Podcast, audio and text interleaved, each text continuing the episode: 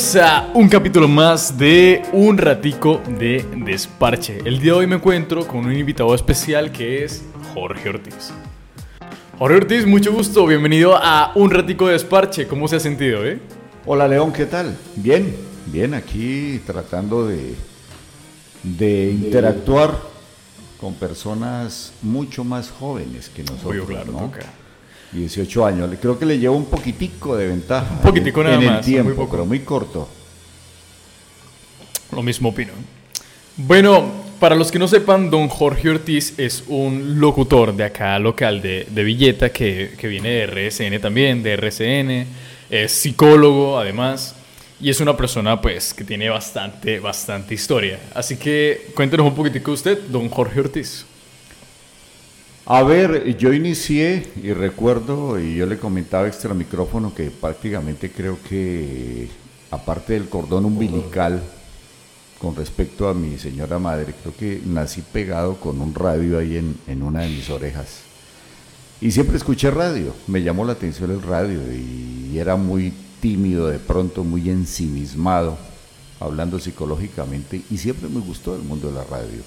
Hacía transmisiones para mí de radio en lo que tenía que ver deportes, en ciclismo, que es lo que escuchábamos y solamente se, se suele escuchar ahora, y de fútbol, y siempre vivía pegado de eso. Y fuimos creciendo y en algún momento, sobre los 17 años tal vez, terminamos siendo presentadores como suele pasar, ¿no? Cuando los eh, niños cantas o cantantes generalmente empiezan en el coro de la iglesia, Sí, hablamos en los coros de los colegios, pues yo inicié en el colegio, siendo el maestro de ceremonias el animador del- del colegio, más o menos cuando estábamos sobre décimo grado. Más o menos en qué año fue eso. Uy, hace bastante. Estamos hablando del año 1977. Pa- Bastante, bastante tiempo. Hace, hace bastante tiempo. Iniciamos entonces allí pues eh, el gusto y demás, pero yo tenía dos cosas que también me gustaba la imitación, la imitación y también manejaba mi voz imitando a los profesores eh, del colegio y algunos eh, personajes de la vida nacional. Pues el presidente, bueno, Oh. algunos... En ese tiempo, padres. ¿quién era el presidente? En ese, eh, me acuerdo Julio César Turbay Ayala, que era tal vez en, ese instante o por esos días era uno de los más populares. Entonces uno lo escuchaba y me acuerdo que cuando querían y lo entrevistaron para un segundo mandato de X presidente, para no decir quién, entonces le entrevistaron y le preguntaban que por qué estaba apoyando a ese candidato para la presidencia otra vez. Entonces Julio César Turbay Ayala respondía, Evidentemente, yo estoy apoyando al doctor fulano de tal porque tiene una de las condiciones eh, que son el, la- el sello y la marca para que nuestro país eh, siga adelante y en progreso. ¿Siempre hablaba así? eso, él hablaba y era una voz absolutamente nasal. Pero entonces saltábamos, entonces escuchamos el minuto de Dios. Y al final cuando se despedía el, el padre Gabriel García Herrero, siempre se despedía. Dios mío, en tus manos colocamos este día que ya pasó y la noche que llega. Eran personajes populares en ese momento y obviamente los eh, profesores del momento también que teníamos en el colegio. Entonces, de cierta manera, pues tomé alguna, algún prestigio, alguna fama. Y en mi Oh. sentir, que era de algo de timidez, pues siempre eh, sirvió de palanca para creer en mí, para tratar de hacer cosas importantes en la vida. Y allí me despegué, tal vez en este mundo del- del micrófono.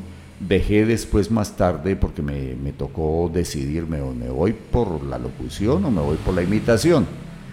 Y la imitación era mucho más difícil porque había que luchar con grandes imitadores a nivel, digamos. En ese momento había mucha competencia, ¿verdad? Sí, claro. Y ahora más aún. No, por supuesto. Entonces, sí, entonces mm, se me hacía más fácil. Entonces yo llegué y tomé la posición tal vez de preferir ser el mejor presentador, o considero yo el mejor maestro de ceremonias de mi municipio, y con las imitaciones locales que hacía y con eso me defendía. Claro, por supuesto. ¿Cuáles eran los imitadores que esa época eran como los más duros o los más conocidos? En ese momento hablábamos de Sábado Felices y el duro, en ese momento, porque hoy existen demasiados.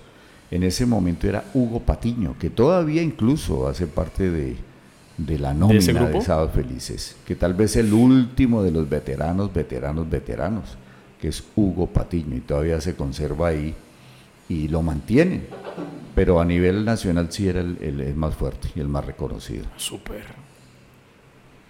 Me alegra, hombre. ¿Y en qué momento usted llegó a, decir como, bueno, me decido por fin ser presentador? ¿O en qué momento se le dio la oportunidad de ser locutor como tal? O sea, de, de hablar enfrente de un micrófono. Esto es gracioso porque a mí me escuchó un amigo que en su momento habían dos, que eran los duros, eran dos a y B, para no mencionar nombres, A y B, pero A era el, más duro en ese momento aquí en el municipio. Y B terminó siendo amigo mío, me escuchaba y quería ayudarme, pero A no me permitía. Entonces me tocó estar ahí a la vanguardia, incluso al, principio, como en muchas profesiones, le toca a uno prácticamente regalarse para que lo escuchen a uno. Sí, me pasó. lamentable es así, le toca a uno regalarse, no cobrar y empecé ahí poco a poco y, me, empezar, empecé a hacer los primeros pinitos. ¿Y dónde empieza uno en el municipio? Animando bingos, animando bazares, que le pagaban uno poquito y si acaso le daban la comida y le daban una cerveza, un aguardientico y empezábamos así. Y poco a poco fui escalando hasta que por fin se me dio la oportunidad. A se fue y pasamos a ser B y C los duros del municipio y después tal vez quede del municipio. ¿Esa persona hacia dónde se fue? O sea, se fue a otro... No, él se, él se fue para Bogotá, pero ni siquiera en el, en el ámbito, en el escenario de, la locución, ¿no? ¿no? Se fue a ejercer otra, otro tema, estudió o se realizó como profesional, estudió otras cosas como profesional y finalmente pues se dedicó a, a otros ámbitos seguimos y pues pude eh, ingresar y ya posicionarme con mi voz en, en, esta temática como tal. Ok. De todo el tema de la competencia, ¿hay alguna persona que, digamos, usted haya tenido un enfrentamiento? O sea, un locutor o algún presentador o algún imitador a lo largo de su carrera que hayan chocado, ya sea por competencia, ya sea por, por enemistad, ya sea por envidia o algo así? Sí, en esto pasa, León, en esto pasa, suele pasar, suele pasar. En todas partes, eh, pues yo pienso, con todo respeto, que creo que la parte del trabajo en equipo es esencial. Creemos, o yo creo, que uno no se las sabe todas, ni, es, ni es el mejor en su campo, pero uno se puede complementar. Yo creo, y en eso sí estoy absolutamente seguro, que, que mi perfil, porque en locución hay, hay, hay variantes, ¿no? Está el animador como tal, está el narrador deportivo, el presentador de noticias. Las personas que hacen podcast. Sí, claro, los que hacen podcast o lo que sean en este momento. Y lo mío era pues maestro de ceremonias. A mí era la parte de seriedad, por manejando la voz, por manejar alguna cultura, alguna capacidad en este sentido y creo que esto era en lo que yo me desenvolvía mejor. Pero de todas maneras, por ejemplo, en el caso de pronto existían otras personas pero siempre eh, eh, existía ese roce, había ese roce y en lugar de, ayudarnos, en lugar de, hacer equipo, pues terminábamos en competencia y, esa no era la idea. Y yo casi siempre he desechado esa, esa situación, incluso ahora, hoy mismo, por ejemplo, existen personas en las cuales pues yo les ayudé, traté de formarlas ya humildemente con lo que yo ya había aprendido y les señalé el camino y les di, digamos, la, protección y de pronto algunas pautas para que fueran creciendo y pues creo que les, les fue bien en, el medio y al menos están todavía luchando en, este ámbito de la locución. Ok. Y Jorge Ortiz, ¿cuántos años considera usted que lleva acá en el tema de la locución? ¡Wow! Pues yo empecé a mis 17 años y tengo 62. De 62 menos 17. Uy. ¿Cuánto suena eso? Son bastantes, bastantes años. Y empezar, y yo recuerdo ahora, me suena como anécdota, la primera vez cuando iniciamos acá, y creo que pues ahora es relativamente fácil, ¿no? Se hace perifoneo, pero el perifoneo que se hace hoy en día es pregrabado, es una grabación. En ese momento, yo a mis 17 años, cuando hice el primer perifoneo, ¿Era 100% en vivo? Directo, en vivo. Ahí enfrente de la gente. Si eran 2, 3, 4, 5, 6, 8 horas, 10, 12 horas. A mí me No, contrataba claro. un almacén y me acuerdo que los 24, 31 iniciamos a las 7, 8 de la mañana y terminábamos a las 9, 10 de la noche. Y había que tener pulmón y garganta para soportar todo esto. Hmm. Y yo recuerdo que la primera vez que arranqué, inició su ruta el, el vehículo, llegamos a la primera cuadra, la primera esquina, 100 metros, siguió la segunda, 200 metros, y yo tomando aire, cuando arranqué por fin y me escuché la voz y ya como que me di confianza e inicié ya a hablar. Recuerdo eso, pero fue un momento de, de shock muy fuerte, porque, porque es la primera vez que me iba a escuchar, por unas cornetas, unas simples cornetas, no en sonido. Y ya después escucharme en, en- en un coliseo con 5.000 personas, como es Uy, el claro. del Villeta, en el parque principal, cuando estaba en maestro de ceremonias de, de reinados de la belleza, y en compañía de personas prestantes de la locución en, en el, en el contexto nacional, eh, Otto Grafistin, que ya murió, eh, Jesús Alzate Arroyo, que fue una- un voz caracol, estaba en ESPN, no sé, no sé ahora qué se hizo, creo que se perdió, eh, costeño, y entonces esto ya demarca diferencias, ¿no? Pero es, es grato recordar todos estos momentos y que le quedan uno en los, en los recuerdos de, de todo ese recorrido que se ha podido lograr y hacer. Por supuesto. Eh, ¿Ha tenido algún amigo que ha fracasado o algún conocido que ha fracasado en el mundo de la locución? ¿O todos, digamos, que han tenido éxito de su, man- en- bueno, de su respectiva manera, o sea, a su modo? Sí, no, no, no, creo que unos han pasado, algunos han pasado, han llegado y, y se han mantenido, otros tal vez se quedaron en el camino y, y quedaron a un lado. Eso es como todo, ¿no? Eso parece una, una competencia de ciclismo, ¿no? Arranca todo el pelotón, pero algunos que jalonan, se desprenden del pelotón, se van arriba, otros se conservan ahí, pero lentamente eso se va desgranando, ¿no?